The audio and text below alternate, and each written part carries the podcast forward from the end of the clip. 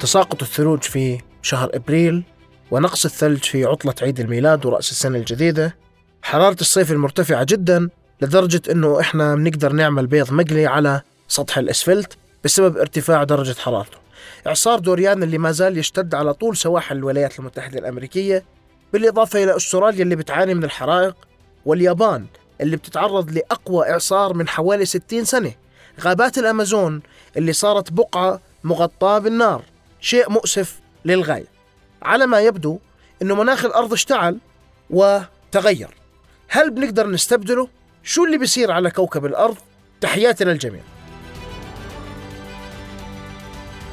في البيئة المحيطة بتصير تغيرات كثير كبيرة وما في عنها للأسف أي رجعة هل راح تصير الأرض مكان صعب بالنسبة إلنا حتى نقدر نعيش فيه؟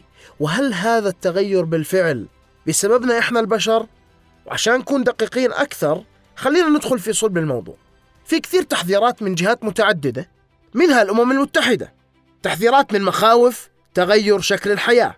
على سطح كوكب الأرض بشكل راح يخليها أصعب بظروف مناخية أقسى ومدمرة أكثر.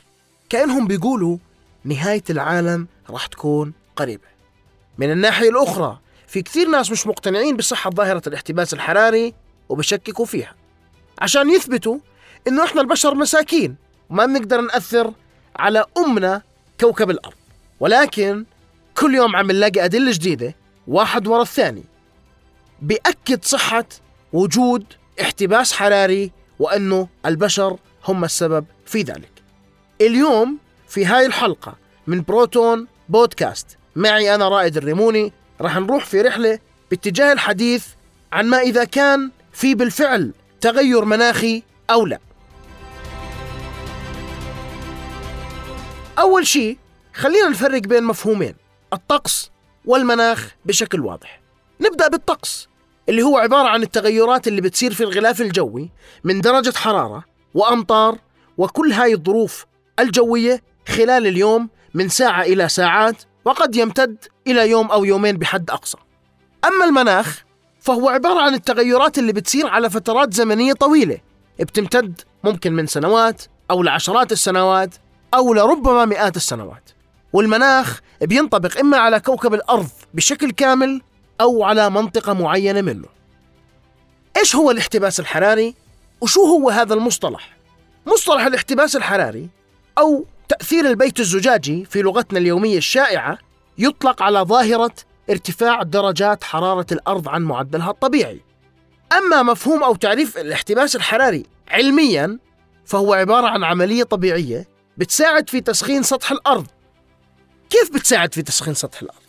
لما بتوصل طاقة الشمس للغلاف الجوي للأرض بينعكس الثلث منها للفضاء وبيتم امتصاص ثلثينها وإعادة إشعاعها بواسطة الغازات الدفيئة أو ما يسمى غازات الاحتباس الحراري شو هي غازات الاحتباس الحراري؟ من إيش بتتكون؟ غازات الاحتباس الحراري هي عبارة عن بخار الماء ثاني أكسيد الكربون الميثان أكسيد النيتروز والأوزون وبعض المواد الكيميائية الاصطناعية مثل مركبات الكلور والكربون والفلور. هذا المقدار من الطاقة الممتصة بيساهم في تدفئة الغلاف الجوي وسطح الأرض. وهاي العملية لما تكون ضمن حدودها الطبيعية بتساهم بأنها تحافظ على درجة الحرارة عند معدلات تسمح باستمرار الحياة على سطح كوكب الأرض. المشكلة اللي بنواجهها الآن هي أنه كل الأنشطة البشرية خاصة حرق الوقود عم بتزيد من تركيز غازات الاحتباس الحراري وهذا بطبيعة الحال بزيد من تأثير الاحتباس الحراري فبترتفع درجة حرارة سطح الأرض عن معدلاتها الطبيعية. وهذا باختصار ما يسمى بظاهرة الاحتباس الحراري أو الاحترار العالمي أو التغير المناخي. طب إيش في أدلة حقيقية على حدوث هذا التغير المناخي حتى نقدر نقنع الناس اللي بيشككوا في صحة هذا التأثير؟ في العقود الأخيرة صار في كثير تغيرات على المناخ وصار واضح ربما إنه الجميع عم بيقدر يلمس إنه 12 سنة الأخيرة هي الأكثر ارتفاعا في درجة الحرارة من حوالي 150 سنة واللي هي الفترة اللي بدأ فيها البشر بمراقبة وتدوين درجة حرارة سطح الأرض. ومما لا شك فيه إنه أثبتت جميع البيانات الواردة من مصادرها الأكاديمية الموثوقة أنه متوسط درجة حرارة الأرض ارتفعت بمقدار ثلاث أرباع درجة خلال القرن الماضي. ثلثين هذا الارتفاع حدث خلال الثلاثين سنة الماضية. هذا كلام صادم جدا. بالإضافة إلى ما سبق في عندنا كثير من الأدلة منها ارتفاع ملحوظ لمستوى مياه البحار. مستوى مياه البحار ارتفع بمعدل 4 سنتيمتر في آخر عشر سنوات كما أنه في هناك تقلص للمساحات الجليدية في القارتين القطبيتين والمساحات القريبة منها. وعم بنلاحظ أنه في زيادة حقيقية في الظواهر المناخية الحادة مثل الأعاصير العواصف الحرائق أو الفترات الجليدية القارصة جدا غير المسبوقة. في ضوء ما سبق من الواضح أن هناك تغيرات مناخية لا يمكن إنكارها. ومن الواضح أن هاي التغيرات كلياتها في لها تأثيرات وعواقب قاسية ومزعجة مثل تغير معدلات تساقط الأمطار في مناطق مختلفة.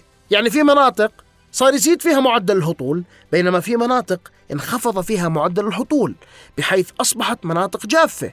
في مناطق جفت فيها البحيرات وطبعا تأثير الجفاف يرافقه تأثيرات على الصحة بشكل مزعج. السبب يعود أن المناطق مرتفعة الحرارة والجافة بيكثر فيها البعوض. وكما نعلم هذا البعوض بيساعد على نقل الأمراض بشكل أسرع. شو هي أسباب هاي التغيرات المناخية؟ من الأدلة السابقة رح نلاقي أنه الاحترار العالمي أو الاحتباس الحراري حقيقة مثبتة.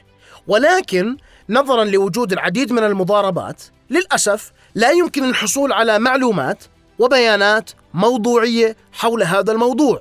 ولكن لحسن الحظ بيتوفر عندنا بيانات أكاديمية موثوقة تصدر من خلال الهيئة الحكومية الدولية للتغير المناخي IPCC هاي المنظمة بتصدر تقارير موجزة وكمية كبيرة من الأوراق البحثية متوفرة من خلالها. حسب التقارير الواردة من هاي المنظمة فإنه بسبب النشاط الصناعي اللي متمثل ببناء المصانع من المتوقع أنه درجة حرارة الأرض ترتفع بمقدار درجتين. في الفترة ما بين 2030 و 2052 طبعا عشان نمنع هذا الارتفاع الجنوني من الحدوث يتوجب علينا بذل جهد كبير جدا جدا. في كثير ناس ممكن يفكروا إنه ارتفاع درجة حرارة الأرض درجتين مئويتين هو أمر عادي وغير ملحوظ أو لن يكون مؤثر. خلوني أنا وياكم نلقي نظرة عن كثب على هذا التأثير. وعشان نفهمه بشكل واضح خلينا نأخذ هذا المثال وهاي المقاربة في الوقت الحالي تقريبا متوسط درجة حرارة الكرة الأرضية هي 15 درجة مئوية. بينما في العصر الجليدي لما كانت الحياة شبه معدومة وسهول الجليد في كل مكان كان متوسط درجة حرارة الأرض 11 درجة مئوية فقط. وكانت بيئة المعيشة صعبة ومعقدة للغاية رغم أنه الفرق هو أربع درجات مئوية فقط. لذلك نلاحظ أنه حتى اختلاف واحد من عشرة من الدرجة المئوية على درجة حرارة سطح الأرض يعتبر مؤثر. السؤال الآن إيش هو اللي راح يصير في كوكبنا بسبب هذا التغير؟ بسبب هذا التغير خليني أحكي لكم عن خصائص الماء. الماء بيملك خاصية التمدد عند التسخين وبالتالي عند ارتفاع مستويات الاحترار العالمي وبالتالي ارتفاع متوسط درجة حرارة الأرض. هذا راح يجبر البحار على التمدد وبالتالي إغراق المناطق الساحلية والجزر. ولما يذوب الجليد في القارتين المتجمدتين راح يرتفع منسوب المياه بشكل راح يجعل الحياة على سطح الأرض شبه معدومة. البشر الحيوانات والنباتات راح نكونوا غير قادرين على التكيف مع الظروف الجديدة وراح نعاني جميعا من نقص الطعام. إلى جانب الرياح والأعاصير وحرائق الغابات هذا كله راح يخلي الأرض مكان مخيف جدا لكن السؤال الحالي واللي ما عرفنا جوابه لغاية اللحظة إيش هو السبب الحقيقي خلف هذا التغير؟ هناك طبعا طرح سائد وواسع جدا إنه هذا كله بسبب النشاط البشري الصناعي مثل إطلاق غازات الدفيئة اللي بتسبب الاحتباس الحراري قطع الغابات إزالة الأشجار محطات توليد الطاقة التنقيب عن النفط حرق القمامة والأشجار أيضا. ولكن ليش بنعتقد إنه هاي تغييرات بشرية؟ هناك طرح آخر يقول بأن التغييرات أو النشاطات الطبيعية هي من تتسبب بمثل هذه التغييرات مثل التغييرات التي تحدث في النشاط الشمسي. ممكن تغييرات على مدى طويلة على مدار دوران الأرض حول الشمس مدارات الأرض تتغير مسافاتها وزواياها. ممكن أيضا. وهاي تغيرات تسمى بميلانكوفيتش cycle وهو العالم اللي اكتشف لنا هاي التغيرات. البراكين اللي بترفع كميات هائلة من الغبار والغازات اللي بتسبب تغيرات مناخية تؤثر على درجة الحرارة. أيضا ممكن. هذا كله نسميه ظاهرة الاحتباس الحراري. منذ ولادة الأرض شهدت العديد من العصور الجليدية والاحترار. ولكن إذا بدنا نرجع لفهم هذا التغيير رح نكتشف أنه تغيير الأمور ما حدث بهاي السرعة. يعني كل هاي الأحداث تطورت خلال 500 ألف سنة ماضية. يعني خلال هاي الفترة تعافت الأرض من العصر الجليدي الحديث. وفي هاي المدة بالفعل النشاط الشمسي كان يلعب دور مهم وما زال يلعب دور مهم في ذلك. على عكس الآن لأنه الآن الشمس تمر بفترة هادئة للغاية. العديد من الباحثين اللي بدرسوا الشمس منذ عقود بيعتقدوا أنه إحنا الآن في العصر الأدنى من النشاط الشمسي. والنتيجة المنطقية لهذا الكلام أنه الآن يجب أن تنخفض درجة حرارة الأرض ولا يجب أن تزداد. بالتالي بما أنه الاحتباس الحراري لا يتوقف فهذا منطقيا يؤكد أنه ما في علاقة للنشاط الشمسي باللي عم بصير بالكوكب الآن. 97% من الباحثين بيعتقدوا أن النشاط البشري الشره المسبب لحرق الوقود الأحفوري بكميات متوحشة هو اللي بيتسبب في رفع درجة حرارة الأرض بسبب تراكم هاي الغازات في الغلاف الجوي. ولكن للأسف حتى لو توقفنا عن استخدام الوقود الأحفوري تماما ما راح تنتهي مشكلة التغير المناخي بسهولة. ورح نحتاج إحنا والطبيعة إلى آلاف السنين حتى نتعافى. طيب كيف بنقدر نحل هاي المشكلة المؤرقة؟ خلينا نعترف بشكل حقيقي إنه إحنا اليوم بنعيش في أزمة حقيقية ومأزق حقيقي بسبب تفاقم مشكلة الاحتباس الحراري وتأثيرها على الإنسان والحيوان والنبات وهذا بخلينا نواجه تحدي حقيقي لإيجاد حلول للتخلص من ظاهرة الاحتباس الحراري وهذه الحلول تتمثل بالتركيز على تقليل انبعاث الغازات الدفيئة وتبني مشروع تشجير ضخم تقليل معدل ذوبان الصفائح الجليدية وتقليل حرق الوقود الأحفوري اللي بيساهم في رفع مستوى ثاني أكسيد الكربون. واللي بيعتبر هو السبب الرئيسي في ظاهرة الاحتباس الحراري. وعليه فإن تقليل الطلب على الوقود الأحفوري ضمن إجراءات بسيطة يمكن أنه يكون من الحلول المهمة للتخلص من ظاهرة الاحتباس الحراري. وهون بدي أستعرض أهم هاي الإجراءات اللي ممكن نقوم فيها للمحافظة على كوكبنا كوكب الأرض. تقليل النفايات. خلينا نختار منتجات قابلة لإعادة الاستخدام ومنتجات بتستخدم الحد الأدنى من التغليف البلاستيكي. وخلينا نبدأ بمشاريع إعادة التدوير للبلاستيك والزجاج والألمنيوم والورق. هذا مش كلامي. الدراسات بينت أنه تدوير نصف النفايات المنزلية راح يقلل من نسبة غاز ثاني أكسيد الكربون بمقدار 2400 رطل سنويا. ثانيا استخدام مصادر الطاقة المتجددة.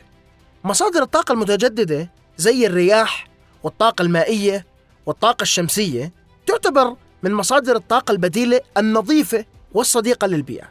وهذه بتعمل بطريقة غير مباشرة كحلول للتخلص من ظاهرة الاحتباس الحراري. لأنها بتقلل من تلوث الجو والغلاف الجوي وتقلل من تراكيز غازات الدفيئة لأنها بتقلل انبعاثات ثاني أكسيد الكربون على عكس محطات توليد الطاقة اللي بتستخدم الفحم والمستخدمة حاليا واللي تعتبر للأسف المصدر الرئيس للطاقة.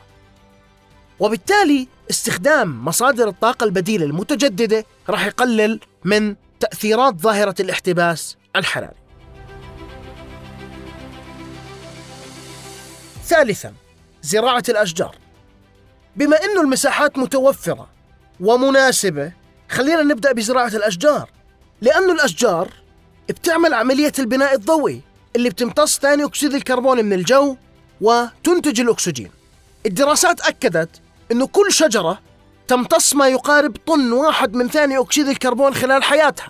يعني قد ما بنزرع قد ما بنخفف من غازات الدفيئة قد ما بنخفف من آثار ظاهرة الاحتباس الحراري.